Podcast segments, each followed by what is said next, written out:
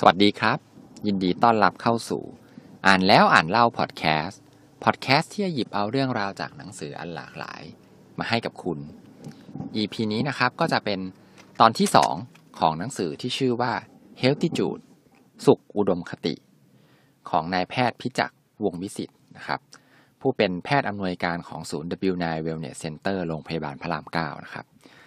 EP ที่แล้วเราคุยกันไปถึงเรื่องของ อีพิเจเนติกนะครับแล้วก็ความเครียดแล้วก็เรื่องของการนอนนะครับ จบไปแล้ว 4 บท ใครที่ยังไม่ได้ฟังนะครับ เดี๋ยวฟัง EP นี้จบแล้วย้อนกลับไปฟังกันได้นะครับ EP นี้ครับเราก็มาต่อกันในเนื้อหาที่เหลือกันเลยนะครับ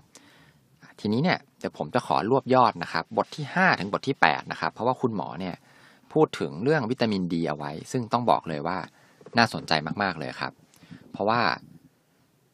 เรื่องของวิตามินดีเนี่ยประโยชน์เนี่ย ผมไม่เคยอ่านเจอจากหนังสือเล่มอื่นเลยนะครับ ทีนี้เล่มเนี้ยเขาเน้นมากๆเลยนะครับ ก็คือคุณหมอเนี่ยบอกว่า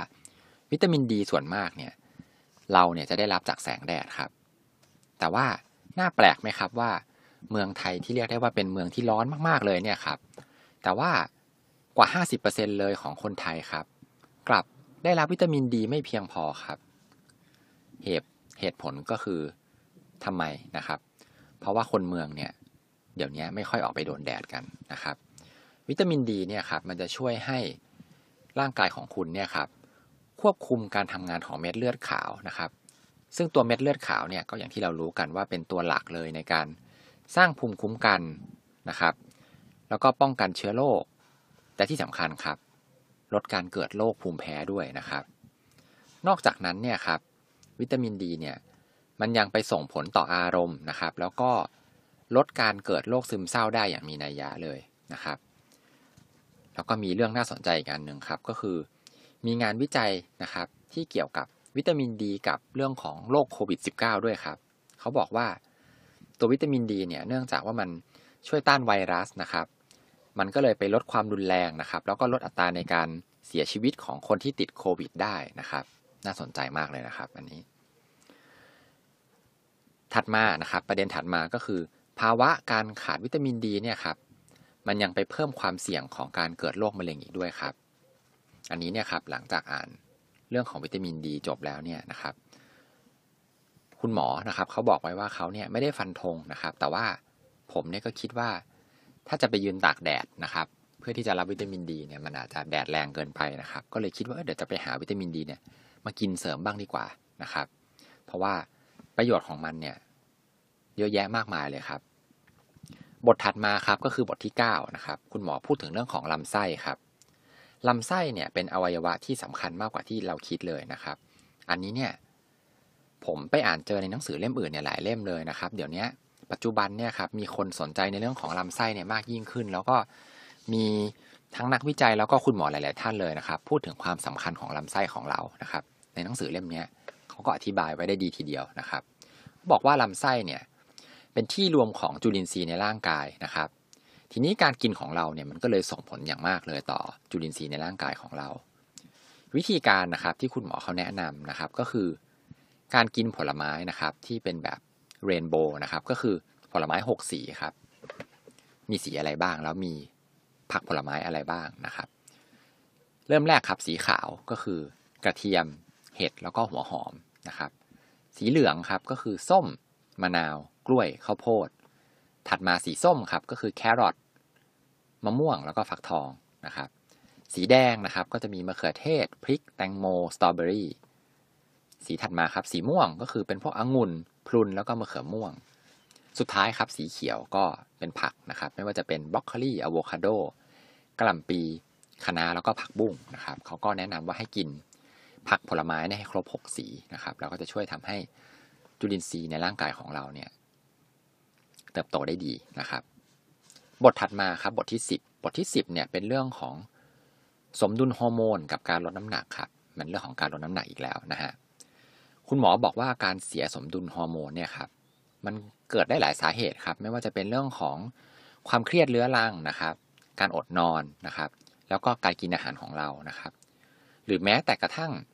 สารพิษนะครับที่สะสมจากสิ่งแวดล้อมเนี่ยซึ่ง สิ่งต่างๆเหล่านี้ครับ พอทำให้เราเสียสมดุลฮอร์โมนแล้วเนี่ย มันก็จะนำไปสู่ความอ้วนได้ครับ คนวัยทำงานนะครับ ที่เครียดจากการทำงานหนักพอเครียดจากการทำงานหนักแล้วก็พักผ่อนน้อยนะครับ อดนอนเนี่ย ร่างกายครับ พอมันเจอสถานการณ์แบบนี้มันก็เลยปรับตัวครับ ตอบสนองต่อความเครียดครับ จนบางทีเนี่ยมันเกิดภาวะต่อมหมวกไตล้าที่อันเนี้ยก็คือเป็นสาเหตุหนึ่งเลยของความอ้วนนะครับ ส่วนผู้หญิงครับ ผู้หญิงที่กำลังเข้าสู่วัยทองเนี่ยครับก็คือ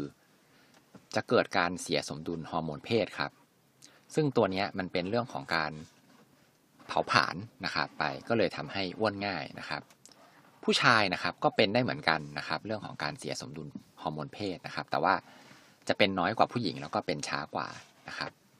นอกจากนั้นแล้วเนี่ยการกินอาหารฟาสต์ฟู้ดที่แคลอรี่สูงนะครับ แล้วก็ การที่เราขยับตัวน้อยเนี่ยก็ทำให้เกิดเรื่องของโรคอ้วนได้เหมือนกันนะครับ อันนี้ก็คือเรื่องของสมดุลฮอร์โมนนะครับ กับการลดน้ำหนักนะฮะบทที่ 11ครับเป็นเรื่องของอัลไซเมอร์ครับคุณหมอบอกว่าอัลไซเมอร์เนี่ยมันป้องกันได้นะครับ คนสูงอายุนะครับ ที่เราเคยได้ยินกันว่าเป็นโรคอัลไซเมอร์เนี่ย จริง ๆ แล้วคนสูงอายุทุกคนเนี่ย ไม่จำเป็นว่าจะต้องเป็นอัลไซเมอร์กันหมดนะครับ เพราะว่าอัลไซเมอร์เนี่ยมันไม่ใช่ความเสื่อมตามธรรมชาติครับ แต่ว่า สาเหตุหลักๆ เลยเนี่ย มันเกิดขึ้นเพราะว่าร่างกายของเราเนี่ย ไม่สามารถกำจัดของเสียโปรตีนตัวหนึ่งนะครับ ให้ออกไปจากสมองได้ตามปกตินะครับ มันก็เลยทำให้ไปรบกวนการสื่อสารในสมอง แล้วก็สุดท้ายเนี่ย สมองก็เลยเสื่อมนะครับในที่สุด ประเด็นสำคัญนะครับ อยู่ที่ว่าเราเนี่ยลดความเสี่ยงนี้ได้ครับ โดยการกินนะฮะไม่ว่าจะเป็นถั่วธัญพืชนะครับ ผักสดหลายสี แล้วก็ผลไม้ตระกูลเบอร์รี่นะครับ ไข่แล้วก็ปลานะครับ แล้วก็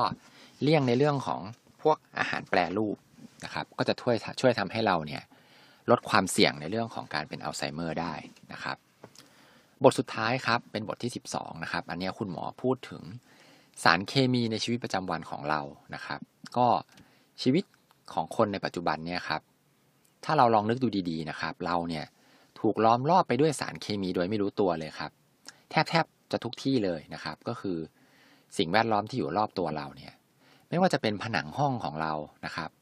วอลเปเปอร์ที่เราติดเนี่ยหรือแม้แต่น้ำยาบ้วนปากของเราเนี่ยครับสบู่แล้วก็เสื้อผ้าพวกนี้ครับ มันก็จะมีสารเคมีนะครับ ที่เขาใช้ในการผลิตเนี่ย แล้วมันก็จะมีการปล่อยสารเคมีตกค้างออกมาในปริมาณน้อยๆนะครับ โดยที่เราเนี่ยไม่รู้ตัวนะครับ ที่สำคัญเลยครับ เครื่องสำอางครับ เพราะว่าเครื่องสำอางเนี่ยมีการใช้พาราเบนเนี่ยมากที่สุดนะครับ แต่ว่าในปริมาณที่น้อยมาก เคยได้ยินไหมครับว่าคนที่เป็นคนที่ตั้งครรภ์อยู่เนี่ยเขาจะไม่ให้ใช้เครื่องสำอางเยอะนะครับ ตรงนี้เนี่ยเพราะว่าเขากลัวว่าสารเคมีพวกเนี้ยมันจะตกค้างไปถึงลูกนะครับ ทีนี้ถ้าเราลองนึกดีๆครับ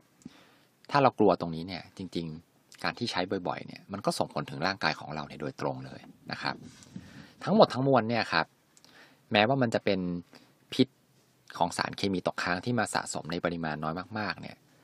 แต่ว่าพอมารวมกันนานๆใช่ไหมครับสะสมในตัวเราเนี่ยแล้วเราเนี่ยใช้ติดต่อกันหรือว่าอาศัยอยู่ในสภาพแวดล้อมแบบเนี้ย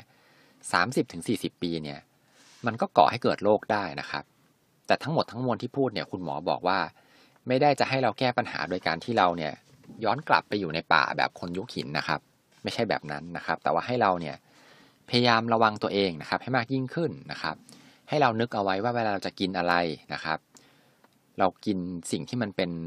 สารพิษเข้าไปบ้างหรือเปล่า แล้วไปสะสมอยู่ในร่างกายหรือเปล่านะครับ แล้วก็เราเนี่ยควรที่จะให้ร่างกายได้พักได้พักบ้างนะครับ แล้วก็ปล่อยวางความคิดนะครับ ให้จิตใจเนี่ยได้พักผ่อนบ้าง พวกนี้ครับสิ่งต่างๆ พวกนี้มันก็พอที่จะช่วยได้นะครับ อาจจะช่วยได้ไม่ร้อยเปอร์เซ็นต์แต่ว่าก็ดีกว่าไม่ทำอะไรเลยนะครับ ผมก็ขอจบเนื้อหานะครับ ทั้ง 12 บทไว้นะครับ หนังสือเล่มนี้ครับ ก็เป็นหนังสือแนวสุขภาพอีกเล่มหนึ่งเลยที่ข้อมูลเยอะมากๆเลยนะครับ ค่อนข้างจะกว้างแล้วก็ครบเลยทีเดียวนะครับ ที่สำคัญครับอ่านได้ง่ายมาก ๆ เลย มีรูปประกอบที่ทั้งสวยงามแล้วก็ช่วยทำให้เราเนี่ยเข้าใจเรื่องที่ยากๆเนี่ยได้ง่ายมากยิ่งขึ้นนะครับ เรื่องเด่นๆของเล่มนี้เลยครับ ก็คือเรื่องของวิตามินดีนะครับ อย่างที่บอกไปว่าไม่เคยอ่านเจอในเล่มอื่นนะครับ เรื่องอื่นๆเนี่ยส่วนตัวนะครับ จากที่อ่านเนี่ยผมก็ต้องบอกเลยว่า น่าจะจริงทั้งหมดนะครับ เพราะว่าผมเนี่ยเคยอ่านเจอในเล่มอื่นๆอย่างเช่น พวกเรื่องของความเครียดนะครับ เรื่องของการนอนเรื่องของลำไส้พวกนี้ครับเขาก็พูดเหมือนกันเลยนะครับ กับที่คุณหมอบายเขียนเอาไว้นะครับ ก็แนะนำสำหรับคนที่สนใจเรื่องของสุขภาพนะครับ เล่มนี้นะครับ สุดท้ายครับก่อนจะจบก็ ขอให้ทุกคนมีความสุขในการอ่านหนังสือที่ชอบ แล้วพบกันใหม่ใน EP หน้านะครับสำหรับใน EP นี้